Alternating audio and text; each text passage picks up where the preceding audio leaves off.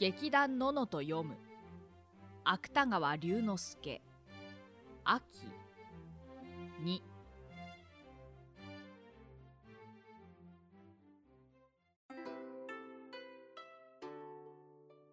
結婚後かれこれ三月ばかりはあらゆる新婚の夫婦のごとく彼らもまた幸福な日を送った。夫はどこか女性的な口数を聞かない人物であった。それが毎日会社から帰ってくると必ず晩飯後の何時間かは信子と一緒に過ごすことにしていた。信子は編み物の針を動かしながら近頃世間に騒がれている小説や戯曲の話などもした。その話の中には時によるとキリスト教の匂いのする女子大学趣味の人生観が織り込まれていることもあった。夫は晩酌の頬をあからめたまま読みかけた勇敢を膝へ乗せて珍しそうに耳を傾けていた。が彼自身の意見らしいものは一言も加えたことがなかった。彼らはまたほとんど日曜ごとに大阪やその近郊の遊覧地へ悲惨事な一日を暮らしに行った。信子は汽車電車へ乗るたびにどこでも飲食をすることをはばからない関西人が皆卑しく見えた。それだけおとなしい夫の態度が格段に上品なのを嬉しく感じた。実際身綺麗な夫の姿はそういう人中に混じっていると帽子からも背広からもあるいはまた赤川の編み上げからも化粧石鹸の匂いに似た一種精神な雰囲気を放散させているようであった。ことに夏の休暇中舞妓まで足を伸ばした時には同じ茶屋に着合わせた夫の同僚たちに比べてみて一層誇りがましいような心持ちがせずにはいられなかった。が夫はその下びた同僚たちに存外親しみを持っているらしかった。そのうちに信子は長い間捨ててあった創作を思い出した。そこで夫の留守のうちだけ12時間ずつ机に向かうことにした。夫はその話を聞くといよいよ上流作家になるかね。と言って優しい口元に薄笑いを見せた。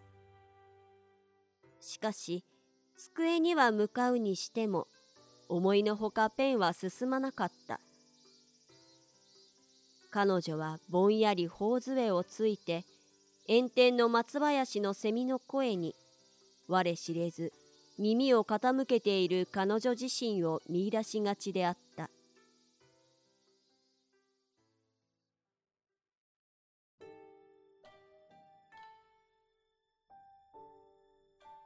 ところが残暑が初秋へ振り変わろうとする自分。夫はある日会社の出がけに汗じみた襟を取り替えようとした。があいにく襟は一本残らず洗濯屋の手に渡っていた。夫は日頃身綺麗なだけに不快らしく顔を曇らせた。そうしてズボン釣りをかけながら小説ばかり書いていちゃ困る。いつになく嫌味を言った。信子は黙って目を伏せて上着のほこりを払っていた。それから23日過ぎたある夜夫は勇敢に出ていた食料問題から月々の経費をもう少し軽減できないものかと言い出した。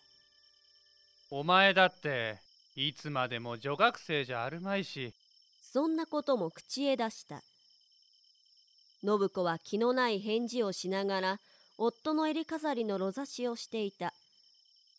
すると夫は意外なくらい必要にその襟飾りにしてもさ買う方がかえって安くつくじゃないかとやはりネチネチした調子で言った。彼女はなおさら口が聞けなくなった。夫もしまいにはしらけた顔をしてつまらなそうに商売向きの雑誌か何かばかり読んでいた。が、寝室の電灯を消してから、信子は夫に背を向けたまま、もう小説なんぞ書きません。と、ささやくような声で言った。夫はそれでも黙っていた。しばらくして、彼女は同じ言葉を前よりもかすかに繰り返した。もう小説なんぞ書きません。それから間もなく泣く声が漏れた。夫は二言三言彼女を叱った。その後でも彼女のすすり泣きはまだ絶え絶えに聞こえていた。が、信子はいつの間にかしっかりと夫にすがっていた。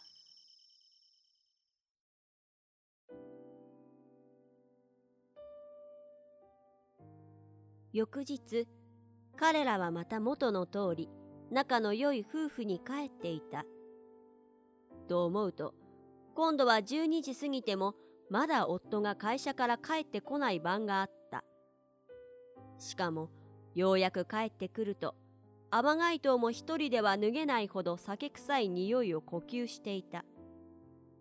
信子は眉を潜めながら、海外しく夫に聞かえさせた。夫はそれにもかかわらず、回らない舌で皮肉さえ言った。今夜は僕が帰らなかったから、よっぽど小説がはかどったろう。そういう言葉が何度となく女のような口から出た。一体何枚書けたんだ？女流作家の書いたやつ見せてくれ。彼女はその晩、床に入ると、思わず涙がほろほろ落ちた。こんなところをテルコが見たら、どんなに一緒に泣いてくれるであろう。テルコ？テルコ？私が頼りに思うのは、たったお前、一人きりだ。信子はたびたび心の中でこう妹に呼びかけながら、夫の酒臭い寝息に苦しまされて、ほとんど夜中まんじりともせずに、寝返りばかり打っていた。が、それもまた翌日になると、自然と仲直りが出来上がっていた。そんなことが何度か繰り返されるうちに、だんだん秋が深くなってきた。信子はいつか机に向かってペンを取ることが稀になった。その時にはもう夫の方も前ほど彼女の文学団を珍しがらないようになっていた。彼らは夜ごとに長火鉢を隔てて、さまつな家庭の経済の話に時間を殺すことを覚え出した。その上、またこういう話題は少なくとも晩酌後の夫にとって最も興味があるらしかった。それでも信子は気の毒そうに時々夫の顔色を伺ってみることがあった。が、彼は何も知らず、近頃伸ばしたひげを噛みながら、いつもよりよほど快活に、これで子供でもできてみると、なぞと、考え考え話していた。そうだ。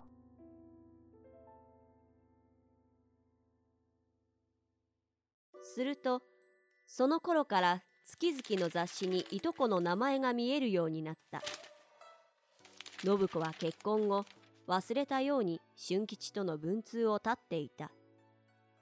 ただ彼の同棲は、大学の文化を卒業したとか、同人雑誌を始めたとかいうことは、妹から手紙で知るだけであった。また、それ以上彼のことを知りたいという気も起こさなかった。が、彼の小説が雑誌に載っているのを見ると、懐かしさは昔と同じであった。彼女はそのページをはぐりながら何度も一人微笑を漏らした。俊吉はやはり小説の中でも霊障と開逆との二つの武器を宮本武蔵のように使っていた。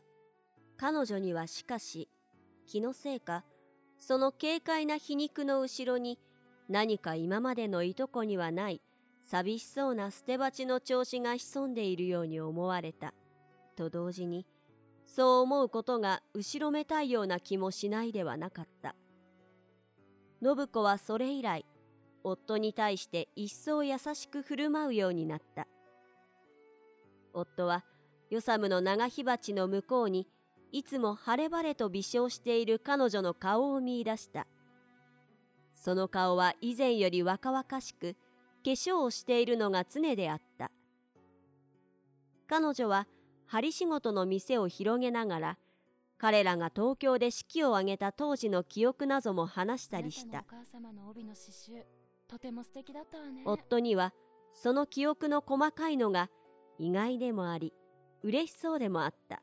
お前はよくそんなことまで覚えてるね。夫にこうからかわれると、信子は必ず無言のまま、目にだけ媚びのある返事を見せた。が、なぜそれほど忘れずにいるか、彼女自身も心の内では不思議に思うことがたびたびあった。それからほどなく、母の手紙が信子に妹の結納が済んだということを報じてきた。その手紙の中にはまた、俊吉が照子を迎えるために山の手のある郊外へ新居を設けたことも付け加えてあった。何分当方は無人ゆえ、式には不本意ながら参りかねそうらえども。そんな文句を書いているうちに、彼女にはなぜかわからなかったが、筆のしびることも再三あった。すると、彼女は目を上げて、必ず外の松林を眺めた。松は初冬の空の下に、そうそうと青黒く茂っていた。その晩、信子と夫とは、照子の結婚を話題にした。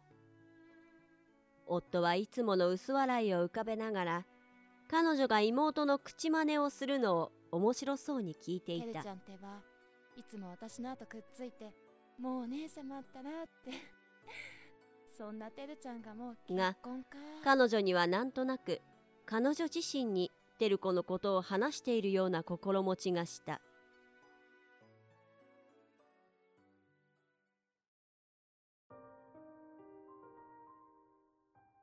どれ、寝るかな。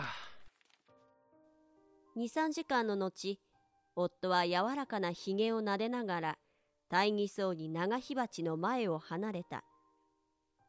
信子はまだ妹へ祝ってやる品を決しかねて、火箸で灰文字を書いていたが、この時急に顔を上げて、でも妙なものね。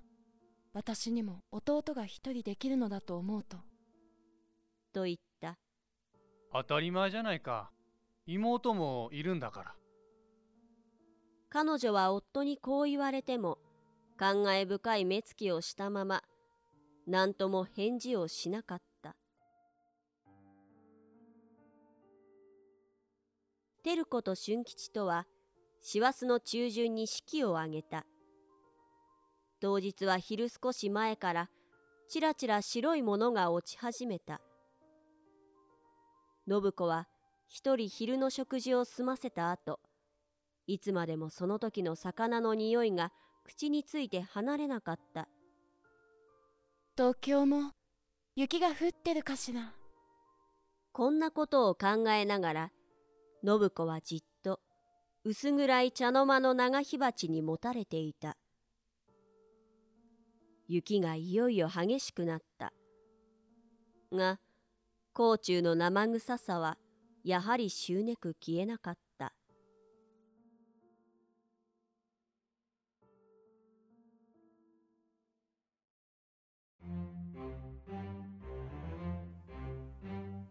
劇団ののと読む。芥川龍之介。秋。2語り。吉田素子。信子。香織。夫。梅田拓。テーマ音楽。鈴木悟。以上でお送りしました。ここからはののラジオのメンバーによるトークをお送りします。作品を読んでそれぞれが感じたこと稽古や収録の裏話などをゆるーくお伝えします。内容はあくまでも私たちの個人的見解です。よろしければ皆さんのご意見ご感想もお聞かせください。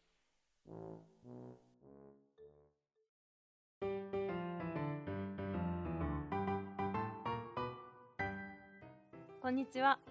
こんにちは。夫役を演じました梅田拓です、わはい、ご自身のどうぞ。信子役を演じました香織です。わわーということで。ー 信子名前があるんだけど、夫はないですねアイデンティティのなさということでしょうか。え ー早速アイデンティティがないというまあでもそうですよね。この秋の中で私だけね名前が夫っていうことでね なんでだと思いますか？なんかこう名前が出ると多分その人のこうバックグラウンドが何なのとかで話の中で感情移入する対象、うんうんうん親しみがね。だから信子だったら信子の気持ちがあるし、うん。春吉だってあるしうん。照子だってあるしかもしれないけど、夫だから、うん。まあ、僕が感じたのは夫っていう一種の記号うんうんうん。みたいな感じかなと僕は思ってました。この時代のそうそう。雇用といっぱいいたんじゃないかなみたいな、実際どうでしたか、うん。まあ、一応2話はメインは夫とのうん、ってことだったんで。すけど照子とか俊吉とか名前がある人に対する時は、うん。結構心が動きやすいんだけど、うん。夫っていう人に対しての気持ちってなかなか最初は動きづらかったね、ね、この夫どういう人なんだろうとか、うん。どういう関係性っていうのが見えづらいじゃない？あの口数少ないんですよね。の割にはグイグイ言ってくるけど。信子は？作家として？うん。デビューすんじゃないの？と俊吉がいて、うん。でなかなかにこの人もおもろいことをやってる人だと。そうね。2人のこの何フィーリング？合ってんじゃないの？みたいな中でうん。なぜか、いきなりね、と結婚するわけじゃないですか。う、ん。突然。うん1話だけ読んでたら、まあ、途中まで読んでた。らこれああはいはいと。信子と俊吉のお話に なるよね？みたいなね。みんな結構そう思っていたと思うんですけど、そうじゃない、はい。これ僕ら配役ね最初いろいろ劇団ののねメールが来てねそうだね。LINE じゃなくてメールでね。演出はねうん。ラ LINE 使えない。iPad はあるんだけどね。そうすごいねデバイスはあるけど使えないそう。僕俊吉って書いてあって。あそうなんだと思って。あの私もあのテルコって書いてあって。そうでしょ？あそうなんだとあそう思ってなんだと思って。うん、で顔合わせして、うん、そしたらね全員違うっていう。まさかのね、びっくりしちゃうね。まあ、信子テル子が逆とか、うん。まあわかるけどそうそうそうそう。全員シャッフル全員シャッフルっていうあのまさかのね。すごい事態がねうん、起きてましたけど。ねでもそれってさ俊吉の気持ちでまあ読んでたわけじゃない？そうだからそうそうそう。すごいあのトルストイ的な？うん。ニヒ皮ルなね。肉地味た的なやつ？うん。すごい家で練習してたのに全部あ練習してたのね。そうそうそう。私もあのテル子の最初の一話のうん。手紙のところを読んでて、うんうん。あいいのなんか盛り上がってきたなって思ったらあれ、うんみたいな。そうだから僕1回目の稽古に来る前に、うん。どんな役なのかなみたいなの、一応まあちょっとだけ読んで、うん。イメージをしてうんうんいくんだけど、夫なんてすっ飛ばしてるから。アウト・オブ・眼中だったでしょ？そうそうそう。全然すっ飛ば正直してるから。絡みないしね大体ね。そうそう稽古の初日にやってこっちはじゃあ夫かと思って夫を読むんだけど、うん。だなんかねよく分からなかったんだよね、うんまあ口数を聞かない人物でどこか女性的な、うん、うん、難しいね。うん、俺についてこいっていう感じじゃなくくて細表なのかな、うんうんうん。ちょっと装飾系みたいなこと？のイメージだったねあの、うん。亭主関白みたいな感じじゃなくて、ね、そうそうそう。眉毛太いみたいな。じゃない、でもさ、うん。そう思いきや結構グイグイ妻に言う時は言うよね、この人そうね。これなんでその信子さんがうん。この夫さんと結婚したのかっていうのは最後まで明確にこうだって言ってないけど、もやもやすそうそうるねそう照子の手紙によると「てるちゃん好きなんでしょ?」と「骨折るから。泣けるね。幸せになりな」みたいなでそんなこととも知らずう「お姉様私のためにこ」でね心にもないご結婚ですよ。昔はよくあったんじゃないですかってうん。最初思ったけどね、でもこのてるちゃんの手紙はさ、うん。てるちゃんサイドから見たお姉ちゃんだからうん。本当に信子がこう思って結婚したかっていうのはまあもうちょっと聞いてもらわないと分かんないよね。そうでこの後に出てくるのが彼女の結婚を果たしてうん。妹の想像通り全然犠牲的なそれであろうか、うんそう疑いを挟むことは涙の後の信子の心へね重苦しい気持ちを広げがちであった、すごい表現するよね。そう。芥川さん。あ 芥川さんね。え 僕、まあ、稽古場でね結構言ってましたけど、すごいジャパンを感じる。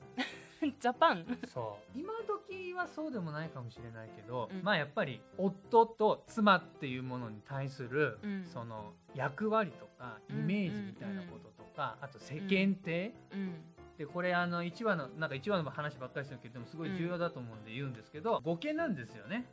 うんうん。そうね。お母さんがまあ一人育ててて、信子は才能あって本書けるけどそういう境遇だからいや私ちょっとそんな私だけああだこうだね、うん。わがまま言っちゃ身を引いてね。みたいなね、うん。これジャパンじゃないですか。犠牲の精神ってことね。さらによお姉ちゃんっていう人と妹っていう人ですよ、うん。お姉ちゃんは妹の世話をしてあうん。いい長女だからって言われるからね。げる、まあ、と僕思うんだけどうん。妹のためだったら私はいいのと言うと。身を引いて。うん、うん夫かわいそうだね。それ聞いてると。でもどのそういう信子の気持ちってどう,、うん。どう思います？今現在のそのこの時代において、うんうんうん。あの全然多分ねうん。犠牲ではないんじゃないかなって思うんですよね。うん。今もあると思うんだけどうん。結構ブランド的な意識っていうかブランド？夫さんって結局いいステータスを持ってるじゃない？あちゃんとした会社に勤めてさ、ね。お金も持って。そうだね。交渉出身でね正直会社で大阪勤務になるって言ってね。まあ、そういう人と結婚するっていうこと自体、うん。まず犠牲の精神100%ではないんじゃないかなってまず思うのとうんなるほどね。私は一人っ子だからちょっと分かんないんだけど、うん。誰かのためにってさ、うん。思うのって結局自分のためじゃない、うんそれね。それある。でそれが超こじれるんですよ、そうなのよね。本当に、でもそれにさ気づいてないうんとこじれるんだよ。ねでそれにあの例えば気づいて正直に慣れてれば、うん。夫の留守のうちだけうん。信子は机に向かって本書こうかなみたいな、だからそこでもっとこうなんか「いや私やりたいの」って言ってねガンガンいければいいけど、うんそうだね。私、うん。去年ね結婚いたしました。おめでとうございます。それで分かったことなんですけどお気になる。世の中のご夫婦の皆さんとか全然違うのかもしれないけど、もううちは僕は僕、奥さんは奥さんなんです、ああなるほどね。そううん。奥さんは急に2週間カナダに行くっていうのよ、うんうんうん。いいじゃない。行けばって僕は思ういいじゃん、うんうんうんで多分でもこの時代信子が2週間女流作家になるための山奥に行って、一人帰ってくるわって言ったら 多分ええって言うんだよ。大変ですよ。もう離婚者ですよきっと。そう。だからなんでかって言ったらさ、うん。襟ないじゃん小言を言うんでしょ？うん。お前も女学生じゃないんだしってこの女学生じゃないっていう言い方がさ、うん。あ分かってないよお前はと。うん。もう少し上からだよ大人ねになれよみたいなね、うん。って思う。すごい時代だよね。今こんなこと言う旦那さんいるかわかんないけどでも今だったら男女平等があ結構当たり前じゃない？ね。女の人も社会に出てるけど、うん。この時代ってもう男の人だけが働いてるわけでしょ？外で。まあなんていうのかな、ほとんどねこう表立ってね。うん。まあ旦那が働いて金稼いで奥さんは家のことするみたいなね、家を守ってるみたいなさ襟のことだってさ今だったらさいや自分でやってよって、そう。絶思う対ねけどさ。絶対僕これ僕の家でやったら、うん。もうマジ切れされます。えあ今だったら何？何にやったらネクタイとか？うん、とかあの、うん。ワイシャツクリーニング出しといてとか。いうことじゃない？まあ、お願いすることはいいけどさやってもらったことに対して、うん。いやいやお前はなってないみたいなこと言うわけでしょうんっ、ていうかねここで襟飾りのろざしをしている信子に対しうんうんあうん。その襟飾りにしてもさとかってこう言うわけじゃん、うん、やってもらってんのにね。買う方がかえって安くつくじゃんとかさ。じゃあ買ってよみたいな。そうなんかあの期待してることをしていないお前どうなのみたいな言い方、うん。うんそれで言い返せないからね信子の方も。最初これ普通に読んだけどだんだんさ、うん。ちょっとこう闇っぽく言おうねっていう話になってきて、うんうんうん。であのね。ちょっとエチュードやったでしょ。うん。エチュードってね即興的に脚本なしでね。ね、うん。演技するっていうやった時に、うん。すごいねやりながら僕は嫌な気持ち そうなんだ。結構ノリノリでやってるように見えたけど。だから 言ってたじゃん。梅ちゃんのやってるやつだとちょっと優しい、うん。あ話聞いてくれてる感があうんうんるみたいな、う。ん全然ね嫌味にね感じなかったんだよね最初ね。小説ばっかり書いてちょ困るよ。まあね、まあ、わかるよ気持ちはみたいな感じでね。ちょっと聞いちゃうんだよね僕ね。そうだね。梅ちゃん個人はそうだね。そう大丈夫？みたいな、ううんん。あのそそそんな風に思わなくていいんだけどさみたいな多分普通の今の人はそうなんじゃないかな。奥さんどがさうなんなんかねえもうごめんね本当ごめんねとか言って泣いてたらさ、うん。普通はあいいよいいよ僕も悪かったよって言わない？まあ言うよね。当時は男尊女卑っていうのもあってこういう感じだったんじゃない？男尊女卑にまで行くかどうかわかんないけど、うん。役割の意識がすごくやっぱりあって多分その夫はよくあるみんな共通してうん。思う家族夫婦像っていうのがあって、うん。そのレールに乗っかってる感じ、で妻ってこうでしょとみんなこうするなんかうん花嫁修行みたいなのもあるわけじゃん、うん。修行をするぐらいなんか決まったものがあって、うん。っていうのを多分想像してたんだけど、うん。なんか信子がそれに全然できない。みでも夫さんはさそうじゃない信子を最初は好きだったんだよね、うん。小説についてとかさそう。熱く語る信子をさ珍しなんか面白いそうだなみたいなね。そうそうそう。それはあったかもしれうんないね、実生活もあるからね。っていうのを考えながらエチューでやったらすごい嫌な感じしたんでしショックだったらもうあんま話したくないよ エチュード中エチュード終わった後に なんかもう話したくない。よいや梅ちゃんとじゃないよ、うんすごいショックだった、だから余計にこれ夫やってて僕なんかちょっとなんかって。いやでもね、うん。私個人の感想だとうん。そういうふうに嫌だって思うけど、うん。の信子ちゃんはさそれでもうん。夫にすがるじゃない、そう泣いても。ねこれがまたジャパンですよ。旦那さんのこと大好きっていうのだったらわかるけど、うん。そうじゃないんだよねねそれこそ役割だね。会話ができてない感があるよねって話をしてたよね。そうだね。最終的にいつもまあね次の日になったら一応は仲良くなって、うん。そうしてだんだんこう月々の雑誌にいとこつまり俊吉ね、うん。の名前が見えるようになってそこからちょっと信子の雰囲気が変わるわけじゃん。こびることを覚えるって書いてあるからねテキストにはね。そうだね。すごい表現だよね。ね。一層優しく振る舞うようになった。なんでうん。そういうこういとこのニュースを見ていとこのことを思い出して夫に対してね信子が優しく振る舞うようになったかの解釈。うん、二通りね。あったよね。あるらしいね。う。うちの稽古場では1個だったんだけど、うん。インターネットとかで見るともう1個あったっていう。なんかインターネットの方はうん。小説書きなんね。なんかどうしようどうしようもないっていうかね大丈夫先が見えみたない感じだよねそう。そうそうやのをうん。やってるいとこのを見て、うん。あ私はこんなねお金も稼いでくれるし、うん。安定したね。まあいわゆるいい夫みたいなね、うん。あの結婚できて生活できてよかったわ。だから夫ありがとう優しくするわみたいなね。っていうのが一意見ね。全然僕そう思わないよね。真逆だよね多分ね。え最初そう思最初からそう思ってた？最初から逆の方思ってた、よ。うん。うん。絶対これ見れんでしょ？思い出しちゃったね。完全に。うん。しかも自分のことをいとこは好きだと思ってるっていうので夫への申し訳なさが出てきたっていううん。すごいポジティブシンキングだと思うんだけど私は、そう。一回蓋して置いといたやつ開けた時に、うん、よく見えちゃうっていうか。余計にねキラキラした思い出が蘇ってきちゃって、う夫に対して優しく振る舞うようになって、まあ、以前より若々しく化粧をしてるのも常なんだけど、うん。なんかその俊吉のことを思い出して気持ちがうん。ちょっとそういう意味でキラキラしちゃって、ね。うん、晴れ晴れとしたというかね。女の子ねそうそうそう、ああいい。そうそんな感じだよね、うん。夫がどうのじゃないよねこれ。そうね。そうそうそうそう。夫にどう思って優しくしたとかじゃなくて俊吉ベースだからね。信子はね。悲しいね夫。